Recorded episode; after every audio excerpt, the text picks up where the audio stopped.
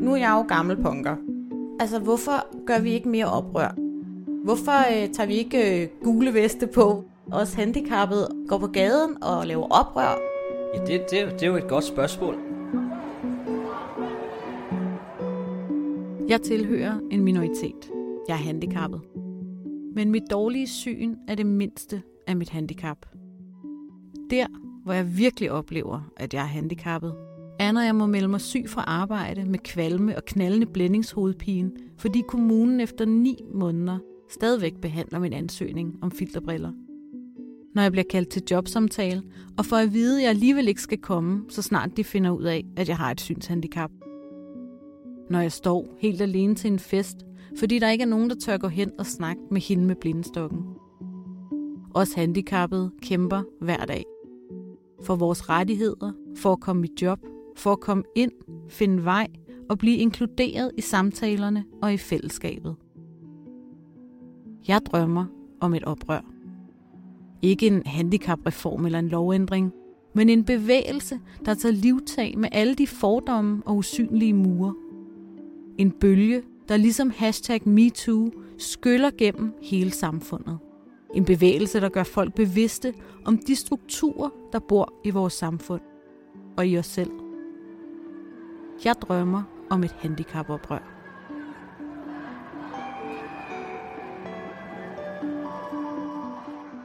Men hvad skal der egentlig til, for at sådan en bevægelse opstår? Før der sker reelle forandringer. Velkommen til alt det, som ingen ser. Det her afsnit hedder Opskrift på oprør.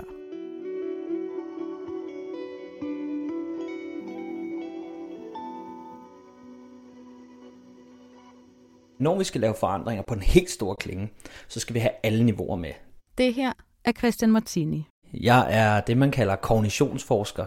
Jeg forsker i, hvordan sindet, hjerne, psyken øh, hænger sammen, og hvordan man, man som menneske tænker og handler.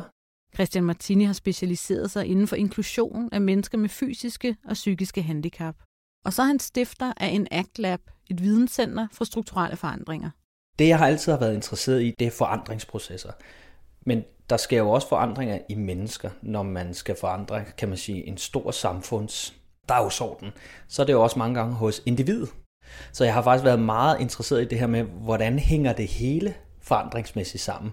Fra et individ som dig og mig, vi skal gøre nogle nye ting, vi skal have en anden adfærd, til hvordan man politisk eller i store systemer eller nationalt faktisk også ændrer sig. Hvordan skabes forandring? Hvordan opstår bevægelser? Den slags bevægelser, der virkelig kan rykke ved tingene. Forandring, øh, det er jo ikke sådan lineært, men man snakker faktisk mange gange om, at der er faser. Og, og første fase er jo mange gange det her med, at der er nogen, der skal synes om det her, der ikke bare er, lad os sige dig og mig. Der skal ligesom skabes en eller anden form for øh, bevidsthedsgørelse og en eller anden form for også mobilisering omkring, det her er altså vigtigt, vi skal gøre noget ved det her. Og det er der ret mange mennesker, der skal begynde at gøre. Første fase af et oprør. Bevidstgørelse og mobilisering. Check. Derfra så er der flere faser, der skal ligesom begynde at kigge ind. Forandringsaktivisten, eller man kalder det også nogle gange rebellerne, det er ligesom de første, der går frem og siger, nu skal vi altså gøre noget ved det. Så skal den mange gange gå over til, at det også begynder at blive sådan en, en, en folkelig, altså en public. Det her er altså noget, der, der rammer os alle sammen. Fase nummer to. Oprøret skal gøres folkeligt. Vi skal have flere med. Alle dem, der ikke selv har et handicap. Og så skal du begynde at have nogle andre faser indover. Så skal du have dem, man kalder reformisterne eller politikerne. Det skal ind i nogle politiske systemer. Vi skal begynde at have nogle strategier også på virksomhedsplaner. Det vil sige, du skal også have ledere med. Tredje fase. Der skal skabes så meget opmærksomhed om sagen, at magthaverne begynder at lave lovmæssige forandringer. Det er her, det virkelig begynder at rykke ved de store samfundsstrukturer. Så skal vi dog have nogle andre faser. Det er sådan noget med, nu skal det ligesom kanalisere sig ned. For det er jo ikke nok med, at uh, lederne i en virksomhed synes, det her er vigtigt. Det skal jo faktisk også være at blive en kultur på arbejdspladsen.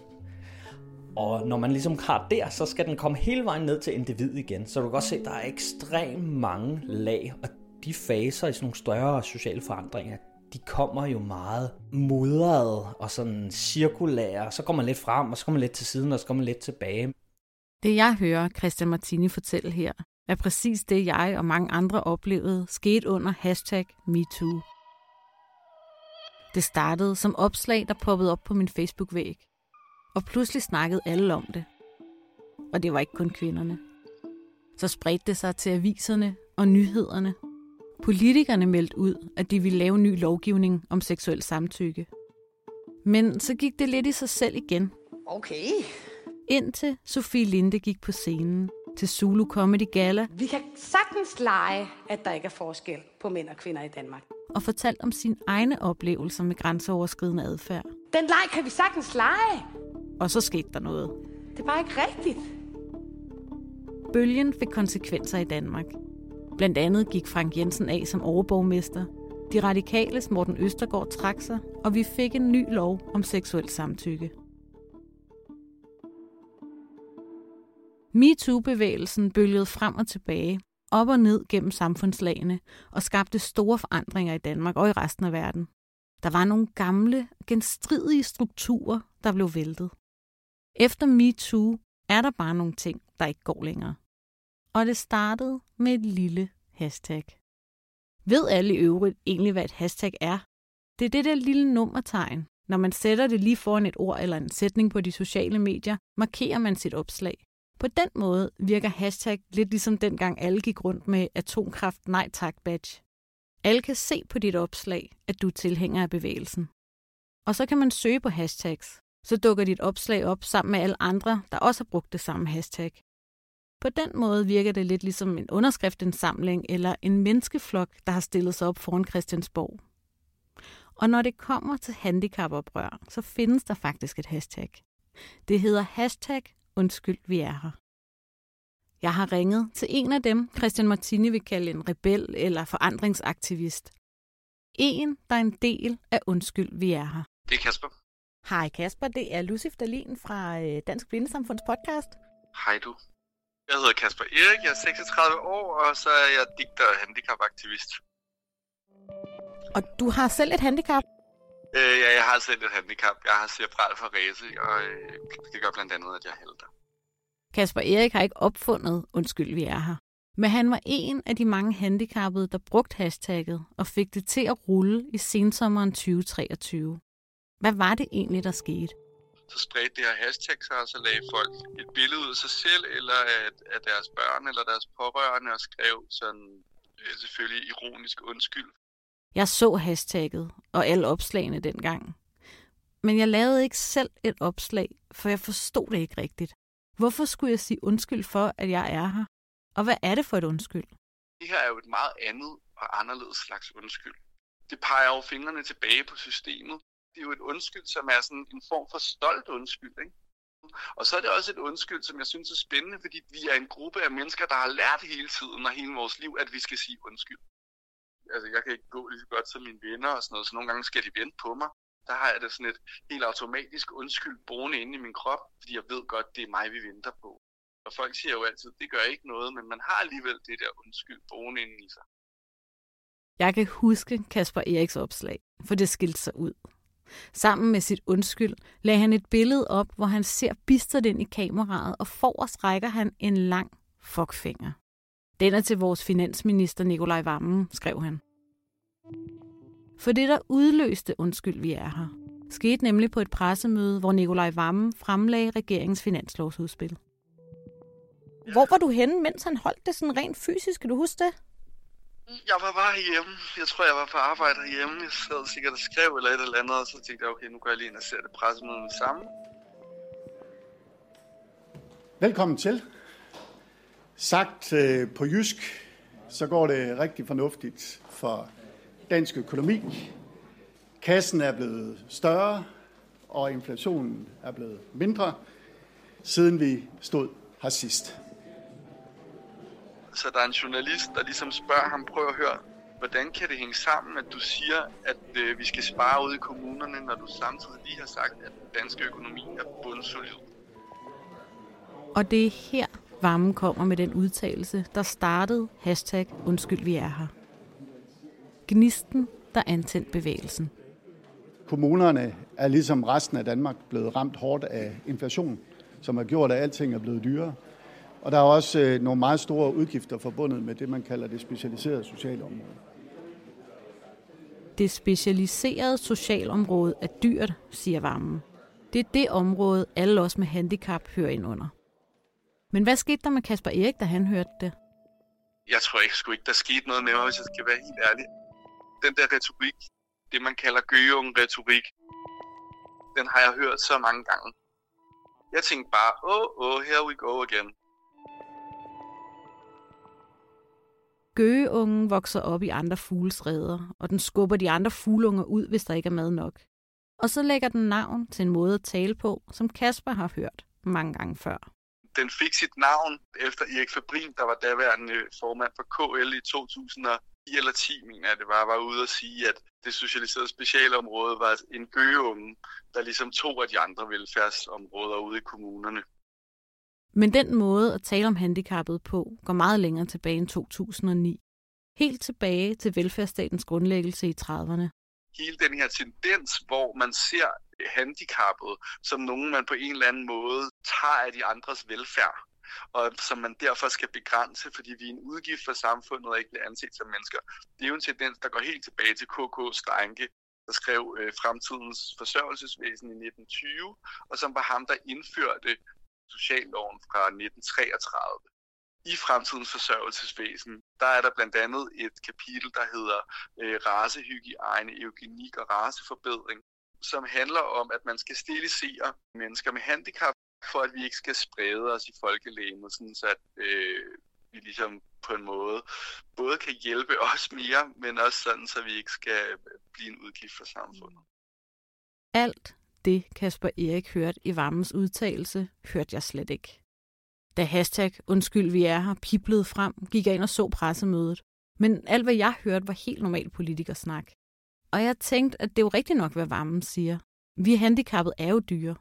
Jeg er for eksempel flexjobber, så jeg er en større udgift for samfundet end mine kollegaer, der ikke modtager flekslønstilskud. Er det så slemt at sige, at vi er dyre? De dyre handicappede og de dyre enkeltsager og handicapområderne, der kannibaliserer normalområderne. Det her er psykolog Dorte Birkmos. Vi interviewede hende tidligere i år i forbindelse med en anden podcast, og der kom vi til at tale om sprogets magt. Og hvad det egentlig gør ved os handicappede som individer, når politikerne omtaler os som en byrde. Det er noget, Dorte Birkmose ved en del om, for hun har studeret forrådelse hos de ansatte på specialområdet. Forrådelse som i råhed. Altså forrådelsen, det er at gøre sig rå, gøre sig hård. Det er at forsøge at galvanisere sig selv indenfra og prøve at lade det hele prale lidt af. Tænke mindre, føle mindre, bekymre sig mindre, end man i virkeligheden gør.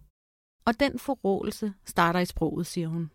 Hele grobunden for forrådelse, det er umenneskeliggørelse, og det er legitimering af krænkelser, det er værdiskred, og det er negative fortællinger om andre, samtidig med, at man har nogle meget positive fortællinger om sig selv.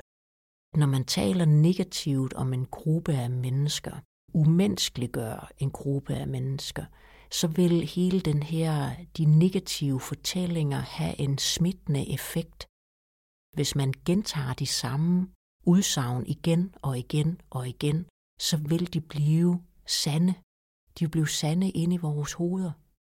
Lige så snart der er historier, hvor man taler om, at handicapområdet er en gøgeunge, at det kanibaliserer, altså så skal man ind og kritisere, at kanibalisere, det betyder, at det er mennesker, der æder mennesker. Altså må, må man tale sådan? Nej, det må man ikke. Om hvad er det egentlig, der menes? Hvad er det for en afmagt, man giver udtryk for? Jamen det er, at vi mangler penge. Okay, så lad os snakke om, at vi mangler penge. Der mangler penge i dit budget. Lad os tale om, at her er et økonomisk problem. Der er en økonomisk målstyring, som spiller for lidt.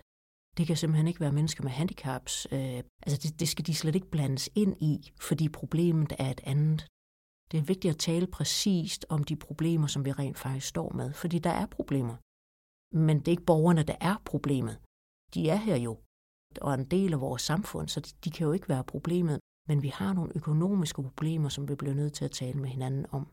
Det her er lidt af en øjenåbner for mig. Men Dorte Birkmus har ret. Jeg er her jo bare. Det er ikke rart at blive kaldt for en byrde og få skylden for, at der skal spares på andre områder af velfærdssamfundet. Men jeg har åbenbart gjort mig hård, galvaniseret mig over for den retorik. Jeg spejder efter et oprør, der kan ændre strukturerne for handicappede, men jeg har fuldkommen overset, hvordan de strukturer lever inde i mig. De er så indgroet, at jeg ikke reagerer, når vores finansminister kalder mig for dyr. Hvordan kan man ændre strukturer, der er så indlejret, at selv jeg, der ser mig selv som handicapaktivist, ikke har fået øje på dem i mig selv? Det vi kan gøre, det er at imødegå hele umenneskeliggørelsen ved at menneskeliggøre. Få den, det enkelte menneske frem, få politikere og topledere til at se det enkelte menneske, i stedet for at man har de der underlige kasser kategoriseringer af de dyre handicappede. Så bliver man nødt til at se, nej, det her det er Mathias, som slås med det og det, og han er topmotiveret for at få sin hverdag til at hænge bedre sammen. Det koster så lige nogle hjælpemidler, det koster lige, at der er nogle flere mennesker, som hjælper til. Men det er det, det handler om ved Mathias. Mathias kanibaliserer ikke noget eller nogen. Mathias har et liv, som han skal leve, og det bliver vi nødt til at bidrage til. Undskyld, jeg er her. Undskyld, jeg tager en uddannelse og har brug for hjælpemidler, som er dyre. Undskyld for min meget sjældne sygdom, der kræver medicin. Menneskeliggørelsen og det at få de enkelte stemmer frem, få de enkelte skæbner frem, det må være det, som er, er det stærkeste værn. Undskyld, at mine ben ikke virker, så jeg er nødt til at have hjælpemidler. Undskyld, jeg blev født for tidligt. Undskyld, jeg er født med ADHD og autisme. Undskyld, at jeg trodsede lægernes ord og overlevede. Undskyld, at jeg har brug for hjælp. Tilbage til sensommeren 2023. Hashtag undskyld vi er her ruller hen over de sociale medier. Presset bliver så stort, at Nikolaj Vammen går ud og undskylder. Eller han skriver, jeg er rigtig ked af, at det er flere er blevet opfattet som en kritik af mennesker med handicap og deres helt berettigede behov for gode tilbud. Men det, der så skete, det var, at efter tre dage, så kunne jeg mærke, at nu begynder det her faktisk at dø lidt ud allerede. Ikke? Nu har vi ligesom fået en undskyldning fra varmen. Det er som om, den har aviserne godtaget, uden at stille kritiske spørgsmål til den. Og så kører tingene ellers videre, som de plejer. Det er sgu alligevel rimelig vildt, ikke? at der ikke kommer sådan et, et større oprør fra den almindelige danske befolkning. Så tænkte jeg, så må jeg gøre noget, så må jeg prøve at dokumentere det, der skete. Kasper Erik begynder at samle opslagene sammen, og i november 2023 udgiver han de første 100 opslag i en bog. Der kunne have været mange flere, men det er også ligesom, altså man fatter godt efter, efter 100 opslag, hvad det er. Ikke? Man fatter også godt, at bag hvert opslag, så er der selvfølgelig både en person, det er det første at huske, men også mange, mange flere historier, der minder om den historie. Hvis vi skal tilbage til opskriften på et oprør, tilbage til Christian Martinis faser i et oprør, hvordan ser Kasper Erik så på hashtag undskyld vi er her? Er det det oprør, jeg venter på? Der er en social bevægelse i gang, og man kan se undskyld vi er her som sådan noget af det, der ligesom øh, spiger frem fra den bevægelse kampagnen kører jo ikke mere. Vi venter ligesom på, at den så ligesom kunne ske igen næste gang, der sker et eller andet. Så jeg tror mere, man skal se, undskyld, vi er her som sådan en, en ting, der ligesom blomstrer op ind imellem i den sociale bevægelse, vi ellers ser. Jeg kunne også sagtens se øh, for mig, at sådan en her kampagne vil ligesom live op igen, når der skal være øh, forhandlinger i forhold til kommunerne og sådan noget. Der skal være kommunalvalg i 25. Oprør forandring, bevægelse. Jeg begynder at se det for mig. Et indre billede af en skovbund med svampe. De svampe, der popper op, er faktisk kun frugterne af selve svampen, som er meget større. Den strækker sig milevidt under skovbunden som et kæmpe netværk. Og når den er moden og stærk nok, pop, så kommer der en lille hvid champignon. I form af hashtag undskyld vi er her. Og Christian Martini siger, at jeg faktisk ikke er helt ude i skoven med den sammenligning. De øhm, modeller, man laver for bevægelser, der passer det faktisk meget godt til det. Det er meget sådan, de piker op. de laver sådan nogle spikes, så når der er noget, som Nikolaj Vammen laver en helt hovedløs udtalelse, eller der er en event. En anden måde, et billede at snakke om, det er, at man har bølger. Det er sådan bølger ind på bredden, ikke? og det der med, at den bliver ved med at slå ind. Bliver ved, bliver ved, og det er fordi, den holder dagsordenen. Frontrunnerne i bevægelsen, de bliver ved med at holde awareness på den. Den skal ikke glemmes, fordi ellers så kan faren jo mange gange, når, når det ikke er aktuelt, så, så går det jo bare i glemmebøderne. Og den er hård. Og det der typisk er, det er, at det skal ske sådan igen. Så til sidst, så begynder politikere og befolkninger at tage over. Men hvor i faserne for et oprør, synes Christian Martini så, at undskyld, vi er her, befinder sig lige nu? I den store forandring er vi jo lidt i opstarten. Øh, der skal skabes noget synlighed om noget, som jeg tror mange i befolkningen ikke ved noget om. Så tror jeg stadig, vi er lige nu øh, et sted i den her forandringsproces, hvor den, øh, den skal lige finde ud af, hvad mobiliserer den sig til. Fordi den kommer i en brydningstid lige nu, hvor der er et handicapområde, et specialområde, der ikke virker. Så der er noget undervejs. Men hvor den er på vej hen, det er lidt svært at vide. Altså fase nummer 1. Bevidstgørelse og mobilisering. Hashtag undskyld vi er her har lige nu godt 3.000 opslag. Men det er ikke ret mange, når man tænker på, hvor mange danskere, der har et handicap. De nyeste tal viser, at over 300.000 har et fysisk handicap, mens ca. 120.000 danskere har et psykisk handicap. Hvorfor står vi ikke alle sammen ude foran Christiansborg? Jeg er også lidt forbløffet over, hvorfor er den ikke stærkere? For I er en stor minoritet. Hvis man kigger på nogle af de forandringsoprør, der, der er der et rigtig, rigtig stærkt øh, vi. Og, øh, og hvad betyder det? Jamen det betyder lidt, at, man, at alle er enige om, at det her det er os i indgruppen. Det er os med handicap, der dealer med det her. Hvorfor er det, I ikke gør det? Tror jeg lidt at gøre med, at I er så diverse. Videt er så spredt ud over så mange forskellige nuancer og liv og livsformer, at det er rigtig svært at mobilisere det. Hvad går vi på gaden som? Har det også noget at gøre med, at det måske kan være svært, hvis man har et handicap, for eksempel mig, jeg er synshandicappet, at så kan det være svært at identificere sig med en, der har et andet handicap, måske for eksempel er, er kørestolsbruger? Det er jo masse forskning, der netop underbygger det her med, at forskellige handicapgrupper vil også differentiere sig i forhold til hinanden. Ja, vi går sammen om noget handicap, men jeg har det jo lidt dårligere, lidt, lidt bedre end dig, eller jeg har nogle andre udfordringer end dig, så man differentierer sig inden for gruppen. Og det er ikke godt, når man skal mobilisere stærk bevægelse. Og så kan man også sige en anden øh, ting, som der jo også lidt er i de her strukturer, det er jo, hvis vi tænker i budgetter og økonomi, og vi tænker på et specialiseret socialområde, og vi tænker på, at der er jo ikke velfærd nok til alle her, men så bliver man jo også lidt i jeres interne gruppe, lidt jeres konkurrenter. I bliver hinandens konkurrenter. For hvem skal så varetages? Det, der er svært ved forandring, det er, det man vil forandre og bevæge sig imod, lever også internt hos jer. De kasser, de budgetter, de modeller, dem bruger vi også selv. Så i stedet for at mobilisere jer som en stor vi, og en fælles, nu går vi på gaden, så bliver jeg sådan en, nej, men ikke dem der, ikke med dem selvom I kunne være jo absolut den største minoritet.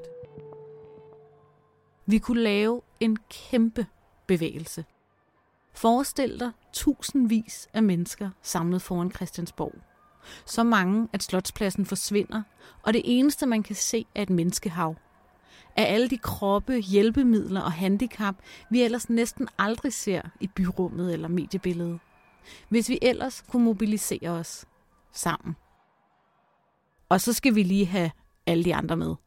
Fordi det, man typisk ser, der er rigtig stærkt, når man har den her øh, revolte eller oprør, eller man går på gaden, det er, når den ikke kun mobiliserer internt i gruppen, og alle står sammen om det her vi, men det er ligesom, at den er så stærk, den fortælling, at andre begynder at deltage i videt, som måske ikke føler, jamen jeg lever jo ikke med noget handicap. Øh, det er ikke ens betydende med, at jeg ikke godt kan alliere mig med nogle af dine værdier. Alle mennesker i et velfærdssamfund skal behandles ordentligt, behandles som mennesker, så kan det være, det, det er en værdi. Det, det er faktisk vigtigt for mig. Hvad kan man som enkeltperson gøre, hvis man sidder og tænker, nu er det på tide med det handicapoprør. Nu trækker jeg i min øh, gule vest, eller sætter mig ved computeren og laver et hashtag, eller hvad kan man gøre som enkeltperson? Det man kan gøre som enkeltperson, det er, at man kan finde sammen med andre enkeltpersoner. Altså man kan gå sammen. Man kan også tænke, at man som individ kan åbne op mere for det vi. Hvor meget kan jeg åbne op for, for at mobilisere et fælles vi? Jeg stillede det samme spørgsmål til Kasper Erik, da jeg talte med ham. Hvad kan man som enkeltperson gøre, hvis man vil være en del af et handicapoprør? Hvad kan jeg gøre? Åh, jeg synes, det er så svært, det der, hvad kan man selv gøre, fordi det burde ikke være noget, man selv skulle gøre. Det er altid dem, der i forvejen sidder og har det hårdt, der bliver afkrævet, at de skal gøre noget mere. Hvis du har et handicap, så ved du, hvad Kasper Erik taler om her. Nogle dage er man færdig, inden dagen overhovedet er begyndt. For vores samfund er ikke indrettet til folk med handicap, så vi må indrette os til samfundet. Og det er af og til fast arbejde. Det er udmattende af alle de grunde, der gør, at jeg drømmer om et handicapoprør.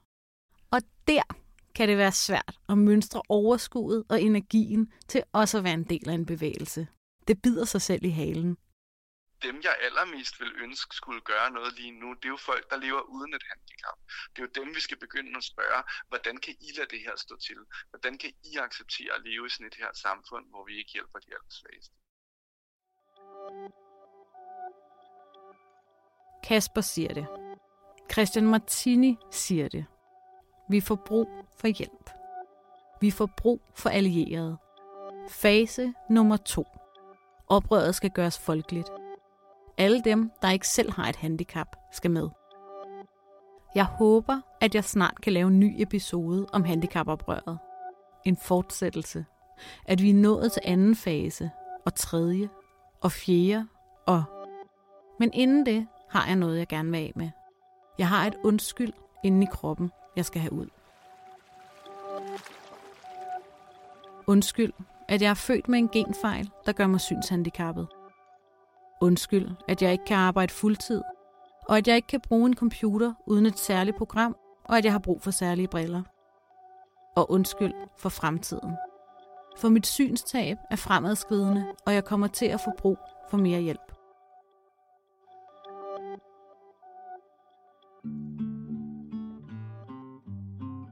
Og så skal vi videre til noget helt andet. For ja, det er opslidende at have et synshandicap, men der er også lyspunkter. Tidspunkter, hvor dit synshandicap ikke er grund til at have et hundeliv, men snarere er en grund til at have hund i dit liv. Det er Palle. Jeg har en ja-hat-historie, du vi skal have. Det bedste ved at være synshandicappet er, at jeg har min førerhund Rosa. Den fører mig hver dag sikkert rundt i byen og giver en masse positive møder med andre mennesker, da det er den bedste og sødeste hund i verden. Tak. Selv tak, Palle. Der er en jahat på vej hjem til dig. Har du en jahat-oplevelse, så ring flux ind til vores telefonsvarer på 38 14 88 46. Så kan det være dig, der vinder næste måneds jahat. Du har lyttet til en podcast produceret af Dansk Blindesamfund. Tak til de medvirkende, Christian Martini, Kasper Erik og Dorte Birkmose. Udover mit eget hashtag Undskyld, vi er her, er de andre citater fra Kasper Eriks bog Undskyld, vi er her, og fra medlemmer af Dansk Blindesamfund. Mit navn er Lucif Dalin. Jeg er vært og tilrettelægger. Astrid Hall har tilrettelagt og stået for klip og lyddesign. Redaktør er Rikke Hårdt. Signaturmusikken er lavet af Mark Solborg, og Helga Prip har stået for mix.